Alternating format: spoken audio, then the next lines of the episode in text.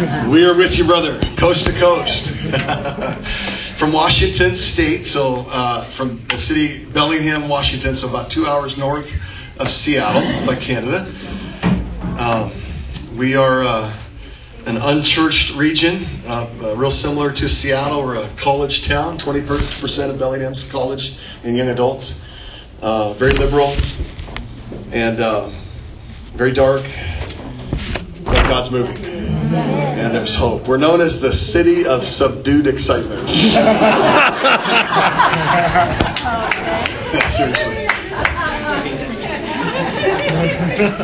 So imagine us trying to do house of prayer in the city of subdued excitement.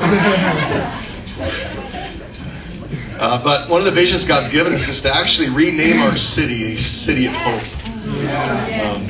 Because um, there's uh, a future and a hope for our city. And God is good. In fact, He's a lot better than we think He is. He has great plans for us. Um, and He's going to do immeasurably more than all we could ever ask or imagine. Amen? Amen. Hope is the anticipation of the goodness of God in every area of your life. Mm. It's the joyful expectation of something good coming your way. yes. There's a hope reformation. It's coming. Yeah. And that hope is found in Christ alone. Mm-hmm. Uh, just a little personal background. I've been married 48 years. 24 for my wife and 24 for me. we count them all.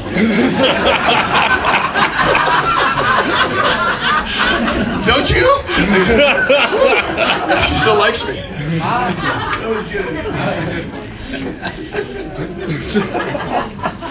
Uh, three beautiful kids. My oldest daughter gave us our first grandbaby last year, and then she got pregnant again.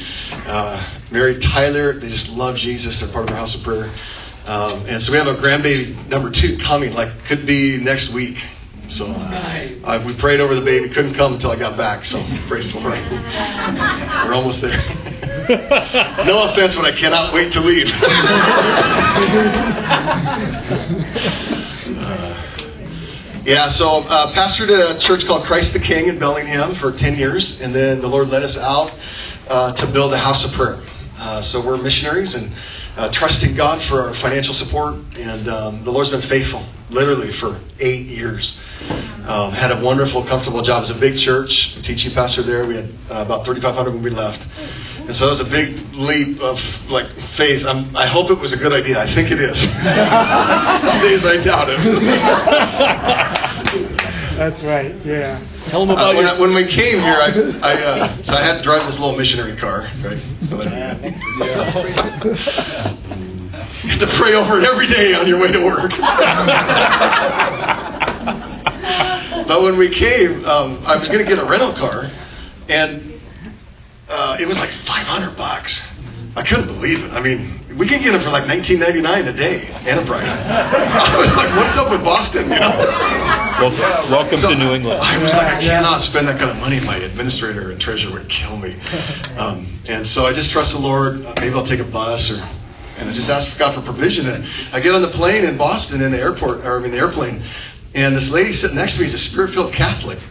And we're talking about things, and, and I go, yeah, I'm still trying to figure out how to get to Northfield. She's like, where's Northfield? You know? D.L. Moody? Yeah, blank. oh no, I'm in trouble. But she goes, you know, I just feel prompted. I, I, I want to let you have my car. Wow. And uh, why you spend the night at my place and get a good sleep, and then you can take it in the morning and keep it here. Not only that, it was a Lexus.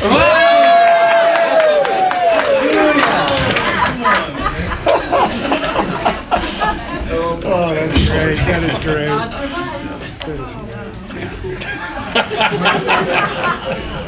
Uh, we're Presbyterians. Hallelujah. Any Presbyterians in the room? Yes. So, someone had a kind of a half an. I don't know what that means. No, no. We have a minute. Yeah. I told the earlier group yesterday that our, our claim to fame is that we're going to get to heaven first. Because the Bible says that the dead in Christ will rise first.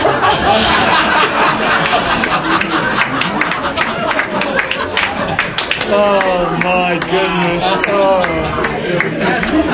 Revival hits the Presbyterian Church in America. Watch out. I mean, we're going to shift the planet.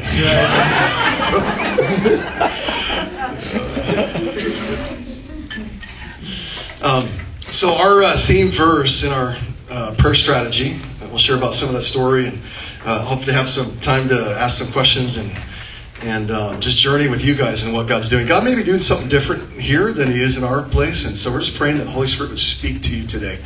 Um, I do know that He's worth 24 7 prayer, praise, and worship. He wants to do it with the United Church um, in the grace of God. And so we all are in agreement about that. But it may look different. Um, and so really be asking the Holy Spirit for wisdom and counsel today. Um, so our theme uh, verse is Colossians 1.15. This is my favorite verse for Ascension Day as well. Um, uh, chapter 1, verse 15. He, Jesus, is the image of the invisible God, the firstborn of all creation. For by him all things were created in heaven and on earth, visible and invisible, whether thrones or dominions or rulers or authorities. All things were created through him and for him. That's why we exist. Mm-hmm. And he is before all things. And in him all things hold together. He's like the divine glue. And he, it's we're one in the center. And Jesus is the center. Right now he's standing as a lamb looking as, as if he'd been slain in the center of the throne between the four living creatures and the 24 elders. And if he's in the center of the throne of the earth as a lamb in heaven, so let him be in the center of our lives and our churches and our cities as a lamb looking as if he'd been slain. Agreed?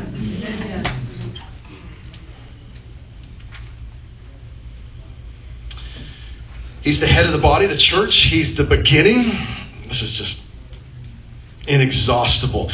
The firstborn from the dead, that in everything he might have the supremacy. He might be preeminent. Jesus first in all things. That Christ would have supremacy in every sphere of society. That all things would be through him and for him and back to him. That he would be the one that is glorified in our cities. He would be known. He would be treasured, made much of. It would be a passion for His supremacy in every sphere of society. And that's our vision uh, for our prayer strategy. And I believe it's the Father's dream for every city on the earth. Um, and I want to line up with the Father's dream. When the Son of Man is lifted up, all men will be drawn to him. All things will be summed up in Christ, in heaven and on earth. So let's lift him up and we'll be one in him. And see the fulfillment of John 17. It's that simple. It's all about him. Good. We're on the same page? I mean, everything we do in our prayer center and in our prayer strategy should be for the spread of His fame. It's about His renown. It's about His glory. It's about His excellence. He is our great reward. It's, it's not just asking for things from Him, it's about Him. He is the reward, He is the one that we treasure. That's got to be the motivation behind why we pray. We pray in the name of Jesus. Father, hallowed be your name. From the rising of the sun to the place where the, the name of the Lord be praised. Um, I love uh, Malachi chapter 1, verse 11. God gives us some strategy to help foster um, this kind of a Christ awakening.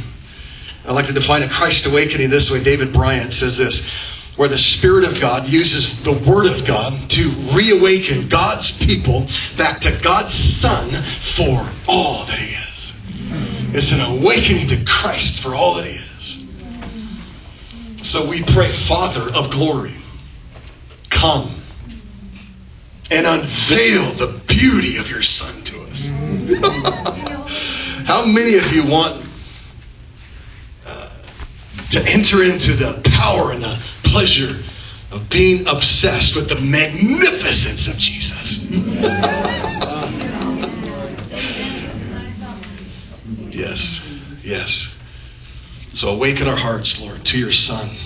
Show us uh, his beauty. Father, unfold and unveil the beauty of Jesus to us. All things would be for the spread of his fame. It would be for the extension of his reign, his kingdom come to New England, Amen. on earth as it is in heaven. Amen. His name be hallowed here on earth as it is in heaven. Yes. I mean, right now, he's being honored and treasured 24 7. Amen? Amen. So if that's the pattern of praise and prayer happening in heaven, so let it be on earth. What do you think? Yes. Maybe in every place. Malachi 1:11 says this: um, God's passion and zeal for the fame of His name, for from the rising of the sun to its setting, my name will be great among the nations, and in every place incense, that's prayer, will be offered to my name, and a pure offering of worship and praise. For my name will be great among the nations in New England. Here at this Moody campus, says the Lord of hosts. It says in every place. That's where this is heading. There's, there's a global prayer movement happening right now, global praise movement happening right now, because Jesus is all deserving. So is that why you're here today? Yeah. Amen. Amen. Amen. Um, one of the ways that I think we help foster a Christ awakening in our cities and our homes is by seeing a canopy of united, strategic, and sustainable prayer unto his return. Some of us have been starting with 10 days, but we want to see the extension of 10 days every day, 365, Yeah. until the return of Jesus. Yeah. And why? Because he's worth that. He deserves that. Um,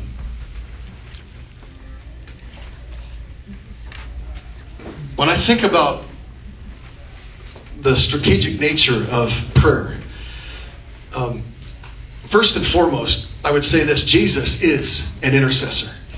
He ever lives to intercede. And so, what is he doing now? He's actually interceding right now. So, as his followers, then we need to follow him in the place of intercession. Would you agree? Yeah. If it wasn't for his prayers right now, we, we wouldn't be probably be here.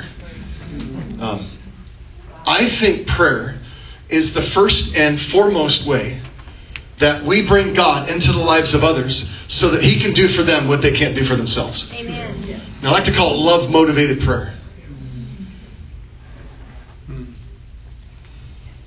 All true intercession, all true prayer must be born out of love.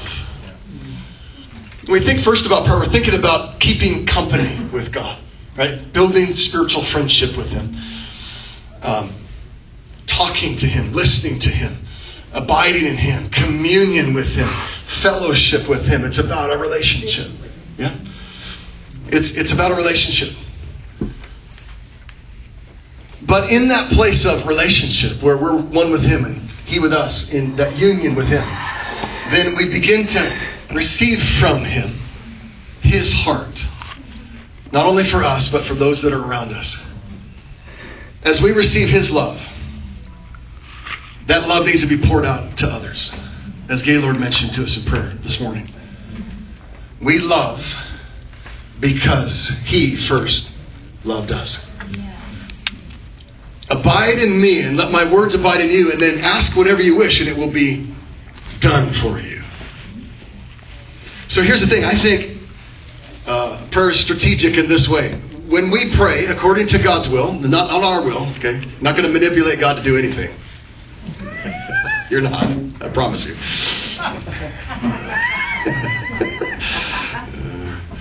Lord, what are you doing? Yes. Right? Yes. When we think about the supremacy of Christ, it expresses his right to keep us at the center of who he is, where he's going, how he's blessed, and what he's doing. And that's the train I want to get on. And what is he doing? He's going to glorify his son on the earth. Okay? So when we pray, we're praying according to His will, and we're praying in His name or for His renown. Okay? When we pray according to His will and for His renown, it's called intercession, okay? He always responds. He always answers. So God's activity increases every time we pray. What do you think? Mm-hmm. How many of you need more God activity in your life? Then we need to pray more. What do you think? Every, every time we pray, every time you pray according to God's will, He answers. Every time. We don't always know how, and we don't always know when, but He always responds. Power has been released every time. His heart has been moved every single time. So every single prayer counts. Mm-hmm. Okay. So what would happen then if there's a day of 24/7 prayer in your church? More God activity. Mm-hmm. Mm-hmm. What if there's continual prayer happening? There's continual answers being released. God acts in response to the prayers of His people. That's how New England's going to shift. Yes, yes. He's going to share His heart with us. We're going to receive that revelation according to the Word of God by the Holy Spirit, the written Word. We're going to pray that back to Him. It's going to move His heart. And He's going to answer with a divine yes. Hallelujah. It's like David lifted up his voice, right? Psalm 18, Yeah, yeah. praying, and then God thundered his response forth. Mm-hmm.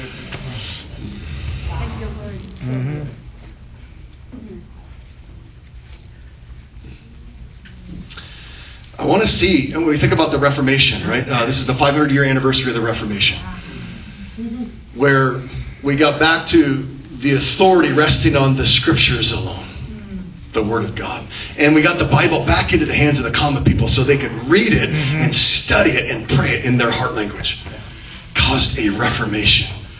And that Bible shared with the people the beautiful doctrines of grace that we're saved by grace alone, through faith alone, in Christ alone, for the glory of God alone. And I want to add one more. How about one church alone? Mm-hmm. Ooh, come on.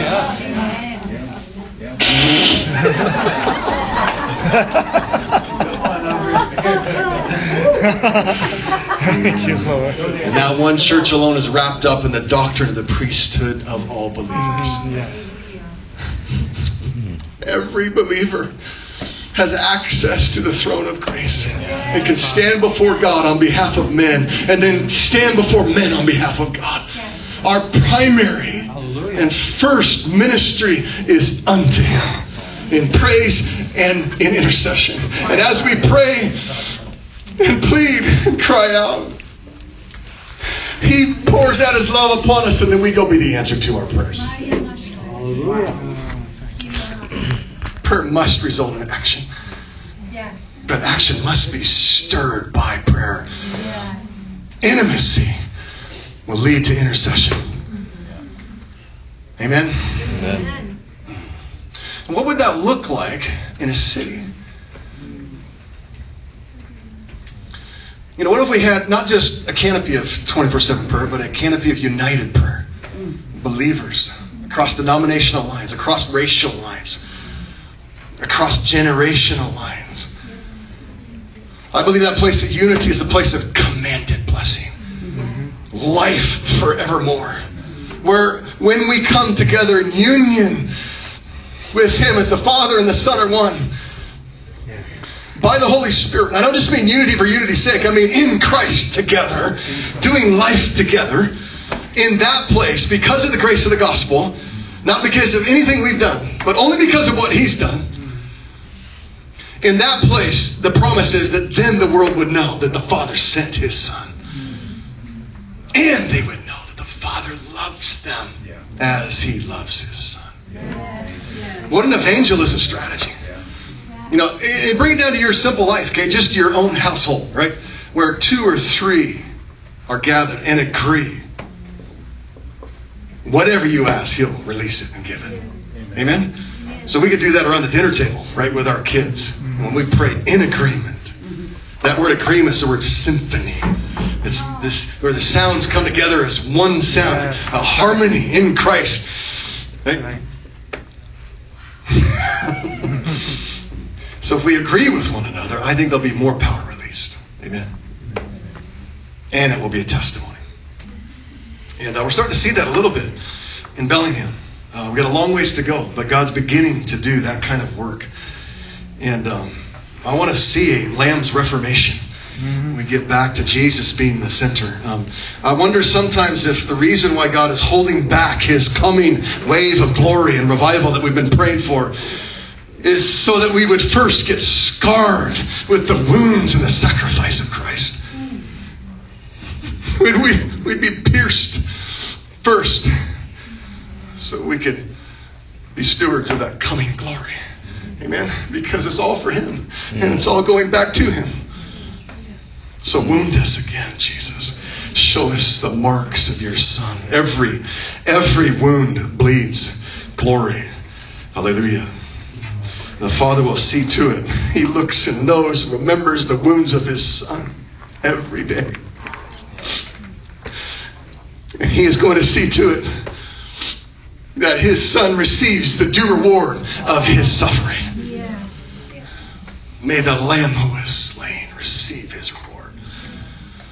Because that's why we pray, and that's why we go on mission, and that's why we unite together. It's for the Lamb who is slain, receiving the affections of the nations of the earth. Good? Oh, okay. Mm. Amen. Let me share a little bit of our story, um, how this started. After that, just biblical understanding of prayer. To be honest, um, I was not a man of prayer. Uh, when I first got saved, um, as a pastor of a big church, I was a prayerless pastor. Um, didn't really get it, didn't like it. It was boring sitting with four little grandmas praying for everything in the world. Get me out of here. No, really. And then you got to hold hands. I just never got that. I mean, this is weird. And you got to do the squeeze at the end, you know? And you're like, "Ooh, amen. No, thank you. just wasn't working for me. and I came from a, you know, a Calvin kind of training, and I thought, Lord, if you got everything planned, why do we need to ask you? Just go do it. It's bad theology. I just, you know, but that's kind of that was my context, and um, so didn't understand prayer. Although I had studied it some, and I did see the connection between when people prayed, it seemed like God moved and did amazing things, and so I thought, man. Um, but when I got there in 2000, we had about 2,000 people there, um, and. Uh, you know, we tried everything. We were stuck at this like 2000 barrier forever. Like we tried everything. All the church growth stuff, recovery programs, outreaches. I mean, it didn't matter what it was, we tried it. All the leadership, Bill Hybels 101, we did it all. None of it worked. In fact, sometimes it seemed like it got worse.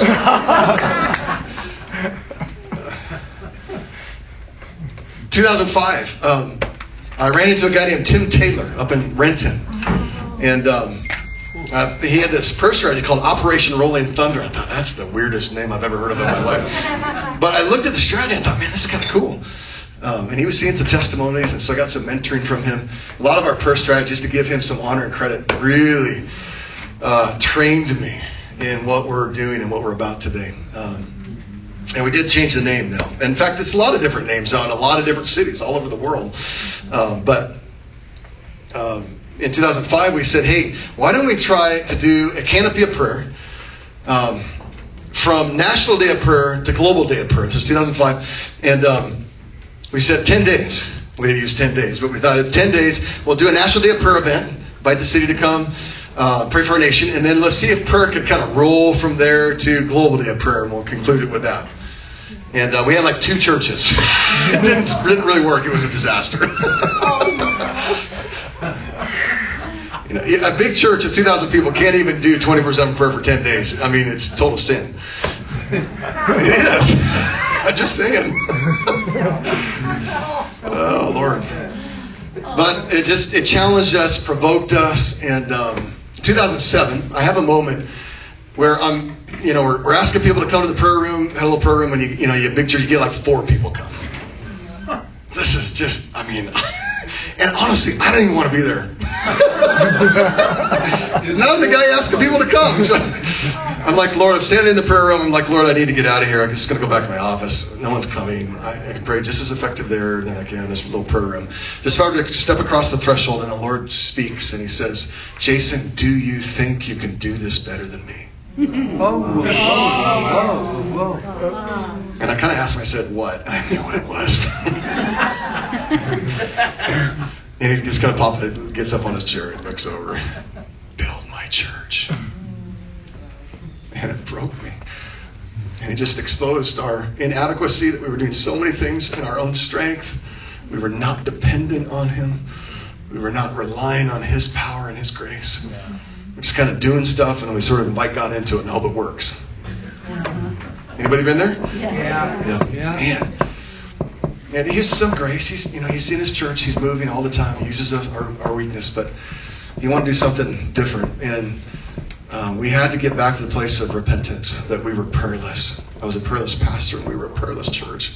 And it wasn't okay because Jesus said, "My house will be a house of prayer for all nations." It's not optional. Yes. Not a house of programs, not even a house of teaching, not a house of whatever you want to call it. It says, My Father's house will be a house of prayer, Yes, yes. communion, and Mhm. fellowship with That's me. right. Yes. Um, and it will be the place of governmental authority and release of kingdom power Yes. on planet Earth. So we had to kind of line up with that and agree with what he wanted to do. And um, that it took a little while, but we said, hey, let's uh, preach on Luke 18. Men should always pray and not give up. Parable of the persistent widow. Mhm. Great promise there. If God's elect would cry out day and night, he would bring justice and bring it quickly. Jesus' justice strategy to make wrong things right is in the context of night and day crying out. and we've seen it. I'll give you a couple testimonies here in a second. But, um, and so we said that we preached on it two weekends, and then we had a big uh, board up on the wall, and we asked people to sign up for one hour time slots. 168 of them. Sign up to pray for the church and those that are about to come. We'll send you an email, some prayer points from the church. Pray for us, etc. We didn't know what was going to happen. Pastors had to go first. Elders go first. All of a sudden, we had 220 people after two weeks signed up. Canopy night and day prayer. A couple months later, Holy Spirit begins to come, and we experience revival. In, in, in part, um, uh, that year we grew by a thousand people. Half of those were new believers. Uh, we water baptized 360 people that year. Outpouring the Holy Spirit several weekends, um, and um, God gets all the credit. We weren't doing anything different. I mean, it was the same recovery programs, usher meetings, boring board meetings. I hate meetings except with the Lord. Any pastors in the room? Don't you hate meetings? I promise you, if you just spend half your time in prayer, you get a lot more done. I'm telling you. I still hate him though.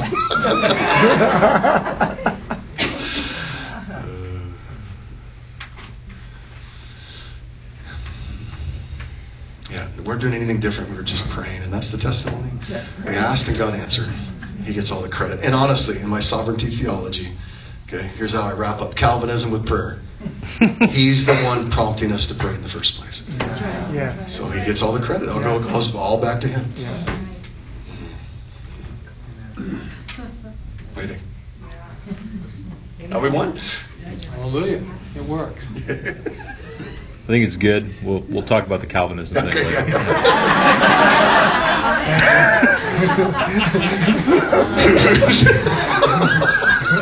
I really, on that one, when we think about unity, too, honestly, sovereignty is a mystery. And if we think we understand the incomprehensible God Yeah. who's other than and holy, and we try and wrap doctrines of grace in our mental thinking, and there's some true things we say yes to, but if we try and say we understand the sovereignty of God and we're going to fight over that and divide over it, we just diminish the glory of God. Yeah. So let's let our theology end in doxology. And at the end of the day, fall on our face and worship and say, God, you're worthy and holy, and we do not know you, but show us your glory. Yeah. So now we're on the same page? Yeah. I can get behind that.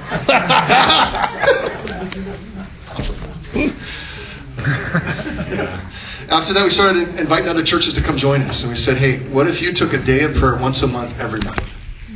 we're a bigger church, we should do 24 7, but why don't you take a day, once a month, a full day of committed prayer? And um, we started with 11 churches and then 15, and then today we have 41 churches.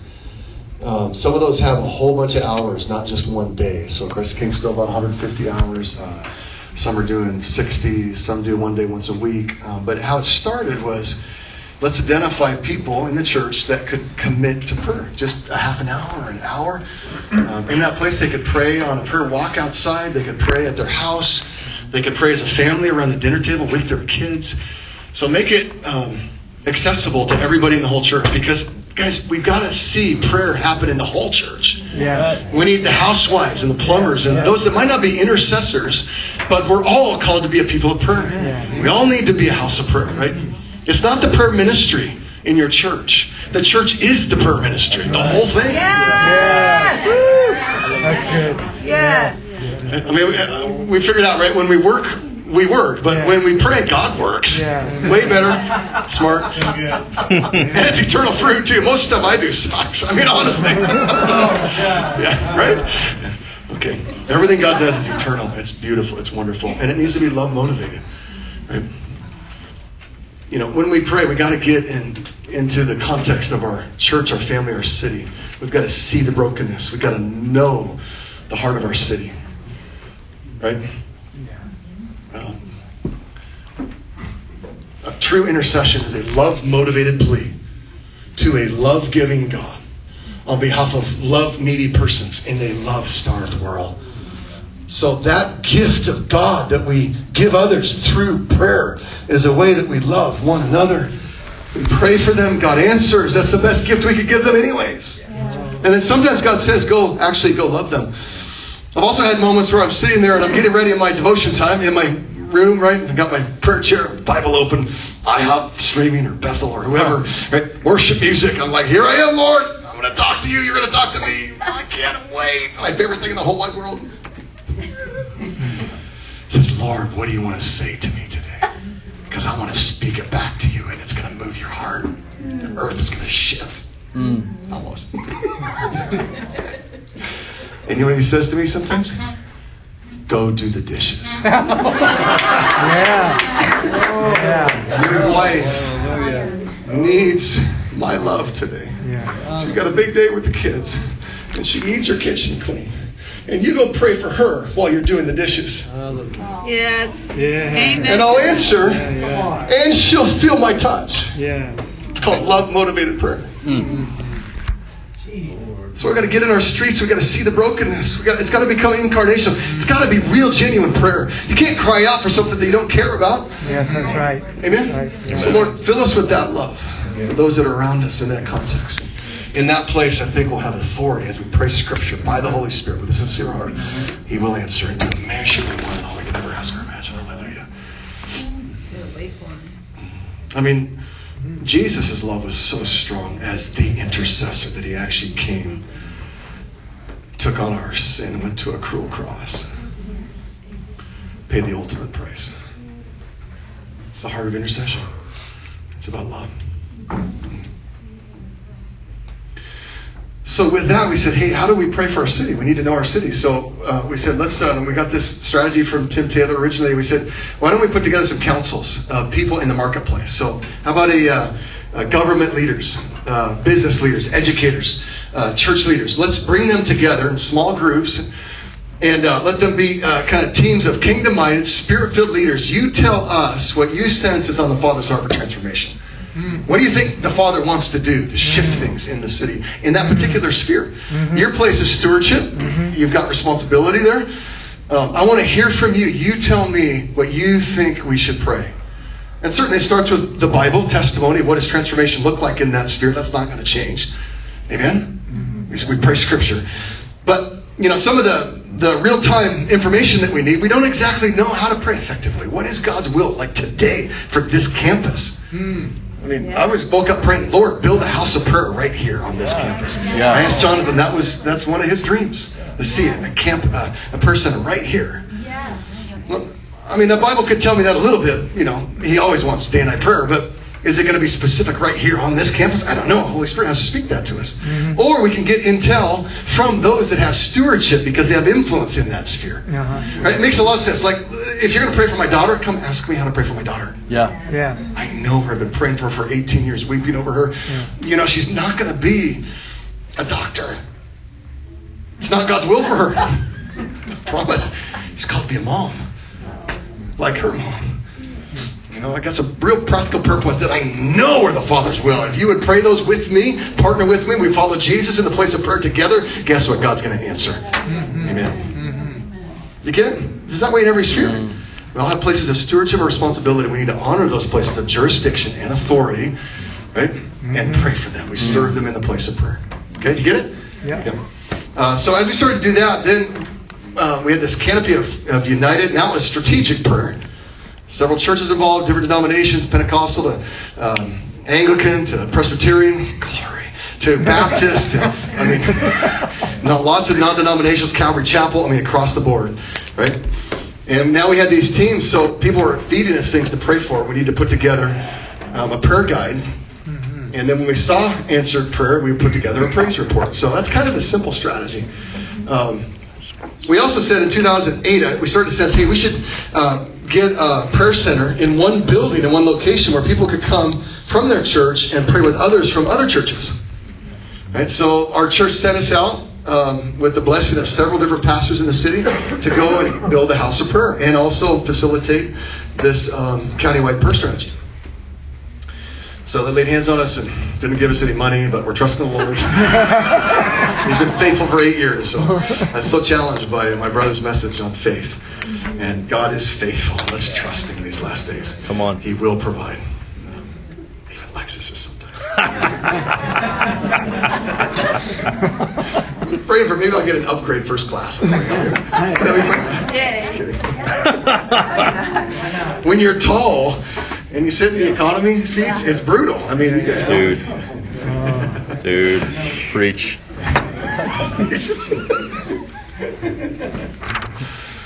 Ah, yes. So we had unity, we had strategy. But the one thing that we needed to test still at that point was are we going to have sustainability?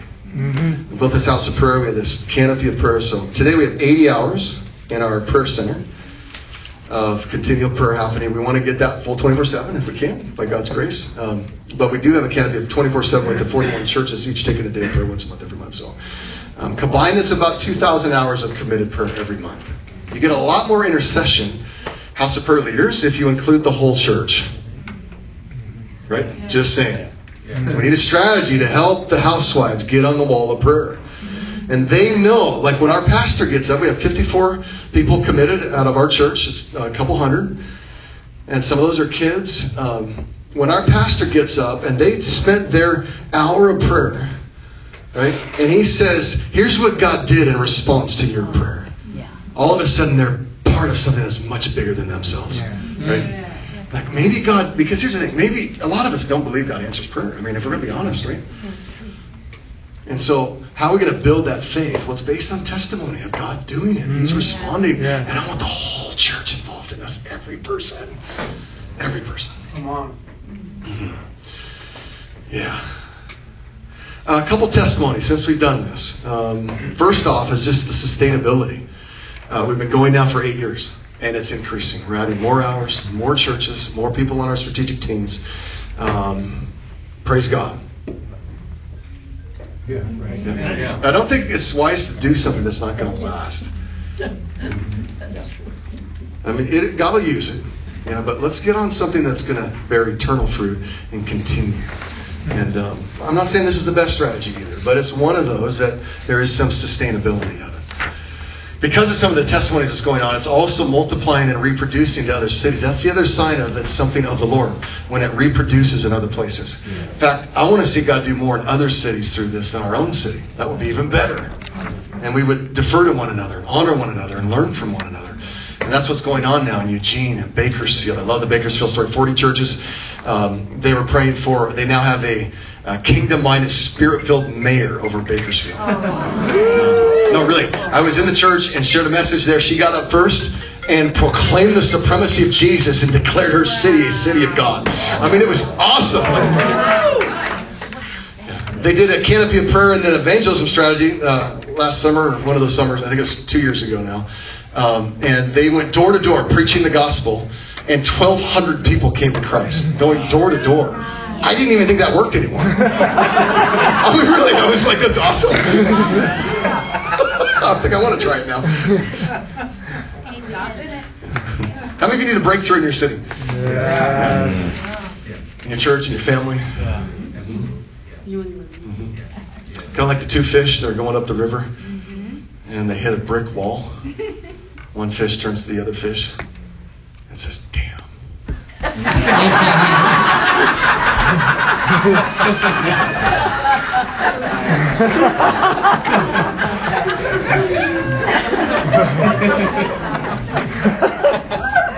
Oh, dear. So I really do believe the dam's about ready to break. And Amen. It is. It is. The Oh. Holy Spirit is coming Mhm. for Jesus Christ.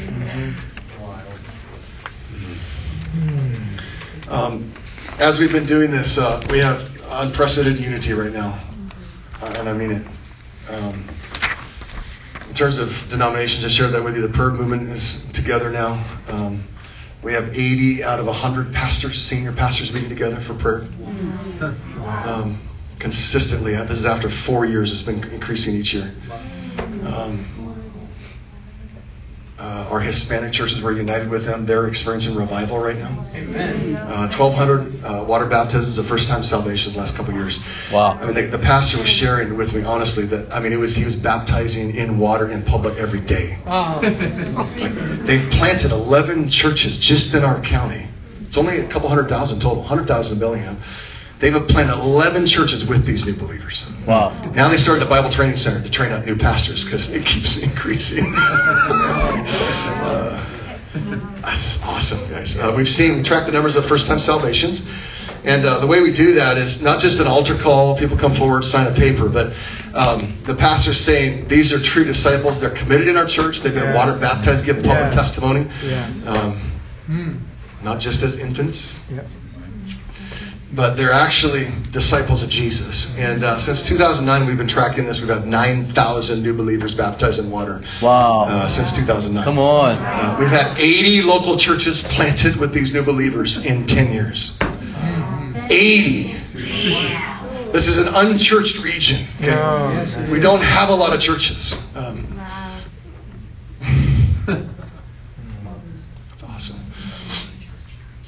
I love our pastors' meetings where we we do this when we get together. These 80 or so, the 80 at the last one. I was there. I was actually in here, here, so I heard the report. But um, we do Christ exalting worship first. We magnify Him, put Him first, put Him on display, and then we pray for one another with love motivated prayer. Here's how we do it. We say, Lord, would you do more in another person's church than my own? Oh. How can I bear your burden and so fulfill the law of Christ? Let me come alongside you. What are your needs? Because it's not just loving one another. We need to recognize that we need one another. I want to hear your story. This is multiplied now into um, pastors that are sharing the pulpit together. Our two senior pastors who are in this meeting and friends shared the pulpit together in March, praying for Easter. They did a thing called 416. It was 416 Easter, right? And Resurrection Sunday. Right? And so they asked everybody in the two churches, about 6,000 believers between these two churches. And they asked everybody to put on their phones uh, on the alarm 416 to pray for the other church. Yeah. Come on. Cool. Wow. This weekend we're gathering. We do an annual Pentecost gathering with 14 local churches. We share a Sunday morning service together. Wow. We do communion together. We take up an offering, combined offering for the poor and the needy in our city. Wow. The message this year is from Colossians 1.15. We invite Darrell Johnson to be our speaker. He's one of my favorite Presbyterian speakers in North America. I love this man. No, I really mean that, actually. Um, and his message is called One in the Center. Oh, it's so.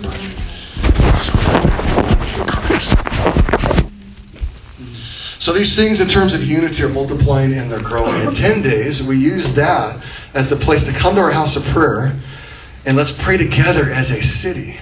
And we haven't got to shut the whole city down, but that's where we're going. Amen. Yeah, really, it's going to happen. I want to give Jonathan a gift. His dream to see that come to pass. Yeah.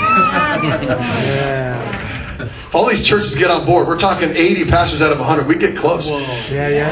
Come on. Pray for it. I need favor, but you know, mm-hmm. come on, it would happen. Right?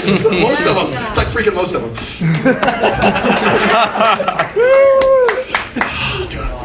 Doing all right. Come on, even Jesus only got 11 out of 12. I know.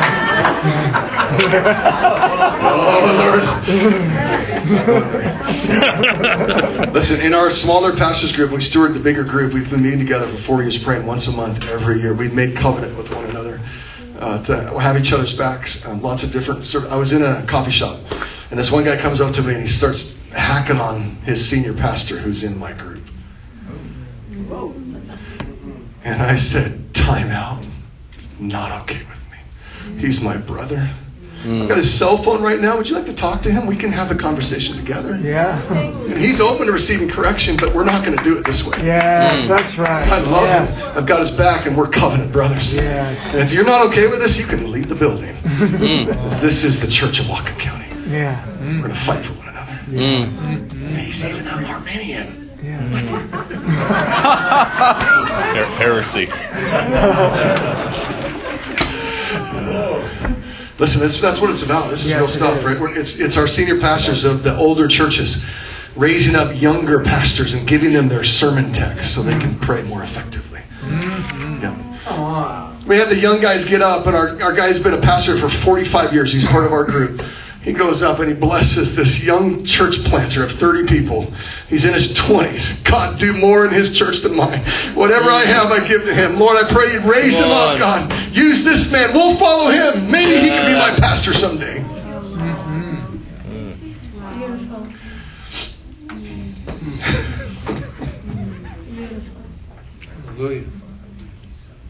Mm. Dear children, love one another. Mm-hmm.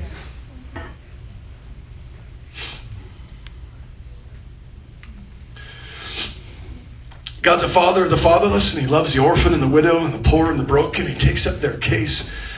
And so uh, we've been praying for issues of justice, of wrong things that need to be made right. Um, we're a college town, and uh, so abortion, of course, in the Northwest, we're like, you know, Planned Parenthood's A plus state with California.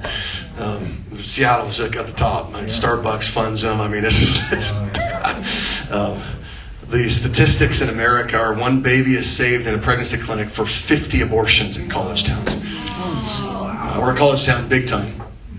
And so we've been praying night and day, a canopy of prayer. We helped them build a house, uh, I mean, a prayer wall just in their place. We pray for them.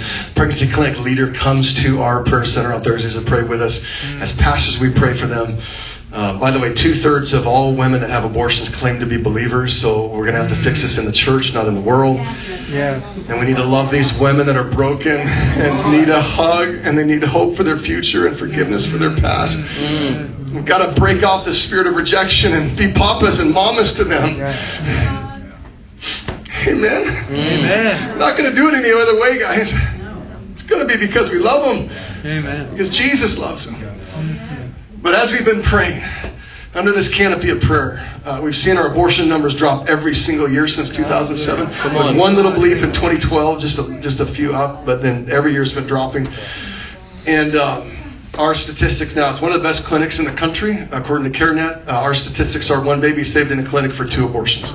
Wow. Um, that's still horrific. There's innocent blood on our ground, and it needs to be taken care of through the blood of Jesus. But um, uh, we have uh, one of the top, uh, if not the top, human trafficking safe house in the country. Uh, it took us three years. We were kind of on a three-year cycle, so we prayed for three years, and then God answers. so, if you thought prayer was going to bring things quickly, it might. but you got to keep praying and keep on praying. So the breakthrough will come. Um, but yeah, our safe house, these are women that are being rescued out of prostitution and trafficking from Seattle. And we've provided beds for them. Um, and it's just a beautiful story. 30 of these women in the last three years have given their heart to Jesus as their Lord and Savior. We were at their fundraiser um, a couple months ago, raised uh, $250,000 for them so they can build another house. Um, the stats in America for this uh, 10% of the women that come out and are rescued actually stay rescued and get into recovery and healthy living. 90% of them go back to their trips and drugs and you know you name it. Um, and in our city, it's flipped, so 90% of them are now in healthy living. Come on. Transitional housing. Jesus. The lady, one of the gals got up and shared her story. And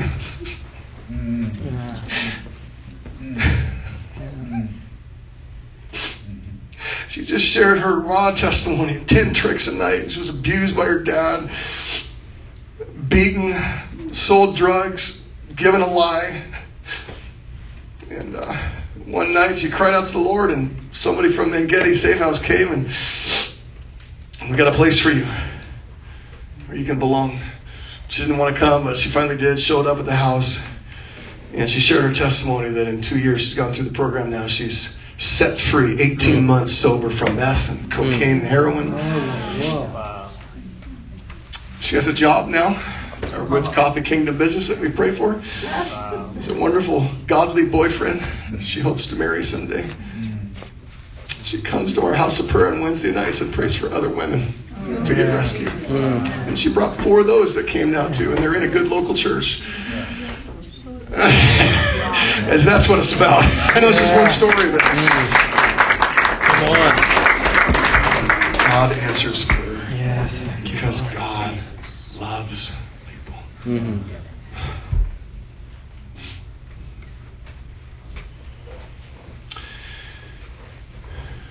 Lots more testimonies, but um, I think we'll end there. Uh, working on a, a Whatcom Story Part 2. So we did Whatcom Story Part 1, a little video on our website that shows some of the testimonies in the per strategy.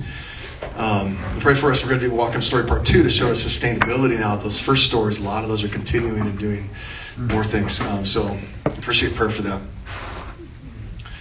Um, again, it's multiplied to lots of different places in Australia. Indonesia started this, adopted the strategy. Now they have a thousand churches going just in Jakarta, a city of 25 million people, doing a national conference in September. So they're going to invite all their key leaders to the whole nation of, uh, of Indonesia. They already have 100 prayer towers that go 24 7, like IHOP. Wow. 24 7, 800. really awesome.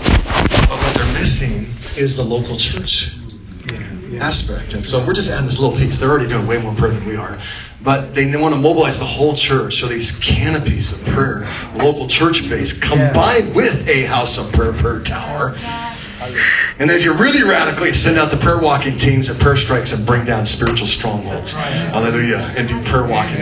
Claim every inch of your ground for the supremacy of Jesus. Hallelujah. So what if we did all that? I like it. we prayer walked our city two times. Why? We got to get people to look in the eyes of their neighbors and be in the parks and go downtown. They've got to see the pain, the brokenness, the addiction. So, so they get in the shoes of people and then they pray with authority because it's love motivated prayer. Good. Yeah, yeah. Yeah, so I think we need all that, but um, God's good. I put some papers on the uh, tables there for you. Again, just real quick, um, threefold strategy, very simple. We call it day to pray here at the top. Uh, canopy of 24/7 prayer. Right? What would that look like in your region, in your state, in your city? You might need to start at the state level just to get some churches on board. We're talking to the gal in Vermont. That might be a good way to get started. They're doing this in New Mexico right now. 72 local churches uh, from 22 different cities in three months. Well, since January. Five months. And then they're going to localize it and, and, and make it more central so that they're praying local prayer for their own neighborhoods and schools. And that's what makes it effective, right? It's stuff right in their own community. So Albuquerque's going to go next. They look for 30 churches in Albuquerque. Um, big cities. How do you do it in a big city like Boston? How many people in Boston? A lot. Yeah. Me- Boston, Greater me Boston area is five million people. Five million, yeah. Five, Yeah. seven million. Whoa, yeah. So Houston is an example of this, of a big city that's doing this strategy. They divided their city into 45 different areas, the size of Whatcom County, about two to 300,000. They're going to get 30 churches, uh, seven strategic teams, and a leadership team for all 45 of those. Wow. They already have five of them going 24/7 with their teams. They're seeing measurable results already. Um, if they got all 45 of them, they would have 1,500 churches out of the 4,000 churches involved in united, strategic, and sustainable prayer. Does that make sense? So in Boston, what would it look like in smaller areas? So you're praying for your neighbors and for your schools, your government leaders, your businesses, your pastors, right? Make sense? Yeah. Um, good. So again, that canopy of prayer.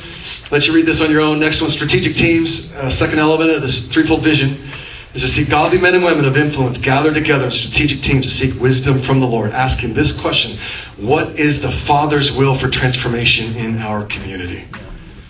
We want measurable and specific prayer items. God answers specific prayer. Lord, bring revival to New England. That's not specific. That's right. He might do it 50 years, but it's not very specific. How about, Lord, I pray in my church, I pray for 50 water baptisms of new believers in the next three months. Amen. Come on. You got to hear that from the Holy Spirit. You can't just make it up. Okay? But Holy Spirit speaks to us, right? just saying. And, and if you don't hear from the Holy Spirit that way, that's okay. Pray the Bible. Mm. Pray the Bible and make it specific. Okay? And uh, you get real close to knowing God's will if you ask people that have stewardship in that particular area. Yeah. It's just wisdom, guys. It's wisdom. We've been praying for one of our businesses. I love this testimony. It's one of my favorite ones. We're praying for anybody that rec- rec- recognize the Palau organization, Luis Palau, Andrew Palau, right? The, the crusades, right? That they do, the citywide uh, service projects, movements, everything. So um, we've been praying for our local business, Lynden Door years. They're on our strategic council team or strategic team. The the leader of that, they're giving us prayer points. We've been praying for them night and day. They have a chaplain, full time chaplain that pastors all their people in their business. They have an on site house of prayer right on their business. Oh. Love it. 600 employees. They've had the most remarkable, miraculous growth in their whole history in the last three years. It, it can't even come up on the numbers. They're just like, this is ridiculous. They give a percentage of every door that they sell to the Palau organization. Mm. so the guys, think about this. The guys that are running the boards, that have the mundane, boring, I don't like this job, get me out of this place, please, thank you. One of those guys, that door is leading people to Jesus. His work unto the Lord produces finances that helps facilitate mighty salvations all over the earth. So, Uh, put the, the strategic teams on the back there. We did. We just do the ABCs, real simple. Arts, uh, so people can remember it. Business, B, C, church, D, doctors, healthcare, uh, E for education, F for family, G for government. Pretty simple. Yeah. Put teams together again. Not everybody in your city, but people that are kingdom minded and they're spirit filled. You train them. You give them vision on how do you hear from God. What's the Bible say about transformation? Get them together and then ask them for specific prayer points. Okay, and that's the next thing. Their communication. I want to put together a prayer guide and informed prayer points from these strategic teams, compiled, sent it to the prayer coordinators of each of these days of prayer, once a month, every month, at a minimum, right? And uh, then we're all praying in agreement about the same things, and you can invite your house of prayer to be part of that as well, um, if you got a, a house of prayer in your city. So, pretty simple. Um, one of the most important things to see this uh, effective is to identify prayer coordinators over local churches. Most pastors are too busy to do this, to be honest. Um, I think they should, but they're often very, very busy. And so, if there's a person in your church that would come alongside and support you as a pastor and help facilitate a 24 hour period of prayer, just once a month, the effect that can have on your church is remarkable. And it's sustainable. If you try it once a week, it's going to shut down a couple years from now, right? You try and do it night and day, you're probably not going to make it.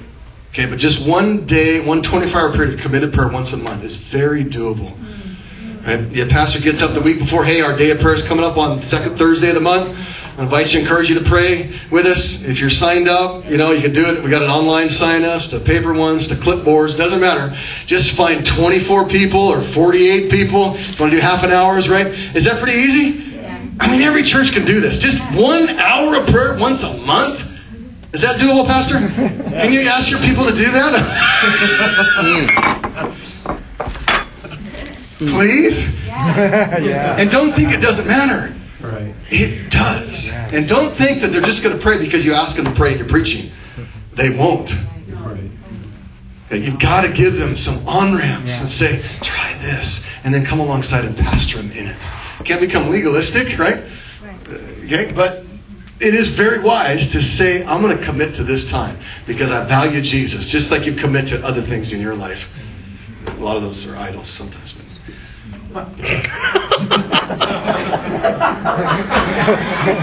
What do you think we're committing to, man? Stupid. How we doing? I know this has been a little long. We okay? Ready for some answers, questions, and um, You you mentioned um, your your web, the web, where you can look at your website. Yeah. Is this the address down here? right there. Yeah, Okay. yeah. Uh, lowpc.org. That Whatcom story's on the homepage there. Um, we got prayer guides on there. Uh, how to raise up prayer coordinators. Um, how to get this started in your city.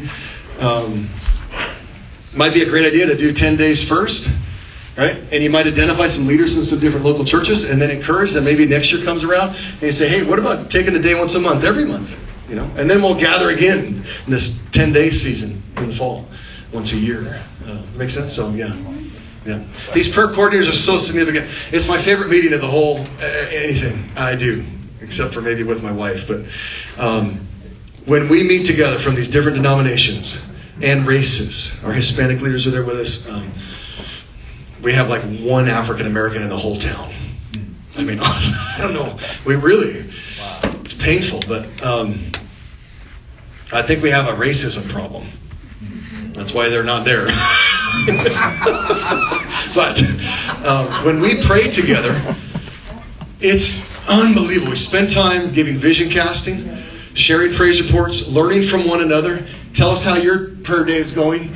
We learn to love one another well. Uh, we, we do all kinds of things like we'll pass a baton, we'll line them all up. And, you know, one church will call the prayer coordinator for the next church at midnight, pass it on, right? It's a prayer relay from one day to the next to the next. And Then we'll flip the order. Make sense? So you do all kinds of creative things like that to keep it fresh. Um, we offer a lot of different prayer guides too, so that they have good, fresh training for their prayer teams. Uh, praying through the Lord's Prayer, how to do prayer walking, what's spiritual warfare, um, you know, all the different prayer streams. We try and bring that stuff together to keep it fresh um, and creative. It's very important for it to stay sustainable. Um, yeah. I was in one, just one testimony. I was in one meeting with that, and we had all, uh, 40 plus there. They invite their prayer teams that they want to bring them to. And we got, we spent at least an hour in prayer for our city. We always do it the night before the big pastors' meeting, so we pray for our pastors that are going to meet the next day. And little do they know that this is the most important meeting. yeah, it really is. but uh, we're standing there, and all of a sudden I feel oil flowing down my head, like in the natural. I could smell it, I could feel it. It's like somebody poured an anointing bottle of oil on my head and just went all down. I'm like, thank you so much. Right? I mean, I was, I was thankful, but I was also thinking I got to go home, and you know, you just poured a whole bottle of oil on my head without asking. I turned to everybody in the room, and nobody poured oil on my head. And we just had this moment of Psalm 133, how precious that oil flows down. You know, we haven't experienced this kind of anointing yet because we aren't one yet. Hmm. As we truly learn how to love one another, like Gaylord's calling us to, it's going to be very special. It'll be very special. yeah. Mhm. So, who wants to be a prayer coordinator? Every single person, raise your hand. Wouldn't be here if you aren't one. Raise it, raise it up right now. prayer coordinator church. All you got to do is find 23 more people. You're only 22 if you do two hours. This is just once a month. Once a month. Once a freaking month. nothing. This is nothing. I want you to pray one hour every day, but like just once a month. Could you find 20 more people in your church to take an hour of prayer on that day once a month? Raise your hand. Please. You don't want to? It's super simple. Like it's not a big ask, guys. Everybody does it. People think, "Oh, that's just too much. My church can't do this." They totally can. Yeah, they can. They can. You just got to make it simple for them. Tell them you got a prayer guide for them. Here's how you pray. You can even put worship music on for an hour and take the hour because God inhabits the praise of His people. Tell them to go on a prayer walk. I mean, I don't care what it is. Just get them signed up, get them committed, and the atmosphere will shift in your city. It's all about the abiding presence of the Lord, and when He comes, everything changes. Just real quick. Amen. While, while we're on that, we're just going to start. Um, we have a sign up sheet here. And this is um, for uh, if you want to, to be in that prayer coordinator role. Um, you also need to uh, sign in blood. no, this is this is just a this is just an initial contact list. You may you may be here and think, okay, I can't do that at my church, but um, I want to at least get my church, you know, signed up here. So we're just going to start passing this around over here, um, and um, we'll, we'll just keep on going with some more question and answer. So who has who has more? Anyone else have questions for Jason? Yeah, I was, I was thinking, Jason, um, you've got the community uh, together in that way. And I know uh, that there are Christian radio stations and TV stations. Good. Um, Do they play any role, or do you envision them playing any role? Or, because I'm involved with, uh, with a radio group and. Yeah, they just can. want to know. Uh, They're on our media sphere team, so it's entertainment media. Um, and so first we're praying for them consistently. So just think of this: if you have 30 people, I mean 30 churches, 24/7 prayer, praying, pointing the prayer cannons right towards your radio station. Mhm. Just that alone is huge. Um, then they're developing community with other people in the arts and entertainment industry because they have the same uh, sphere, right? They've got common allies and they've got common enemies, and they can support one another, pray for each other. So that sphere team is powerful. Um, in Houston, uh, the prayer coordinator for uh, KSBJ, which is the largest radio station in the country, um, over a million and a half listeners. Mhm. Uh, the prayer leader for that radio station is actually the coordinator of One Church Initiative in Houston. And so, because they have so much influence, um, National Day of Prayer, Global Day of Prayer, all the different prayer initiatives that are going on, uh, they put the strategy on the radio. So, yeah, they have so much influence, I think. Uh, so, yeah, yes and amen. That's the Holy Spirit, but I, I could, I think that'd be integral. Um, yeah. Uh, we're doing that worship thing right now where our, uh, we have 12 uh, worship pastors and their teams that are writing a song, uh, their expression, different denominations, a couple different races. I got the Hispanic church in there, uh, and one he's going to close on a big choir. And the radio station is not going to play all these songs, and we're going to culminate it with a big kind of CD release, and it's kind of going to be the the what's Yeah. called one voice. There it's you the go. sound There of, you go. of, of Whatcom County. Come on. There you That's go, awesome. that's it. Our nonprofits, Yeah. by the way, Christian nonprofits are gathered together in unity now once a month as well, praying for each other. Um, our worship pastors meet together once a quarter. Um, uh, we have a United Men's Ministry, so the unity is just going all throughout now. It's, it's amazing. Um, and we'll see if it stays sustainable. It might not. It could fall apart tomorrow. Um, and we've got to love each other, and you know it's going to be costly. Yeah. So we'll see. Uh, Pray for us. Yeah. Thank you. Yeah. Back here. Yeah. There's an answer to prayer going on um, in the North Shore Boston kind of connection of 10 days. Um, Jonathan came from Gordon Conwell, uh, North Shore area, and um, that's where a lot of the 10 days started really birthing. And what we're starting to see is entrepreneurial connections going on. Yep. And um, the word dreamstorming is just kind of coming together. Dreamstorming God's dreams. Cool. And uh, the network of helping people um, financially, dream-wise, and, and it's just, it's, it's just starting. Sweet. Thank you. And that's because of 10 days. It's the Yep. churches coming together and the relationships building and Yep. On that on that front, we're also gonna we have another sign up sheet here, and I, pro- I promise this is the last one um, for today. for today. Right. But this one. This one is if you want to, if you, you know, Jason shared about those seven mountain groups. If that was something that grabbed you, if you could sign up here and it says, where are you from? You could put that, but also put which of those mountains you feel kind of interested in. Um, we're still trying to figure out exactly what this would look like uh, in New England, so um, I feel like we definitely need to do the prayer. The seven mountain groups may make sense at a more local level, but anyway, just, we're going to put that out too. Sweet, sweet. Our hospital, get great testimony in our hospital. so, our healthcare leader got uh, prayer happening. They were prayer walking in the halls, uh, you know, praying for supernatural healing with the doctors and nurses. And, uh, and uh, about 3,000 employees there. Um, I can't remember how many rooms, but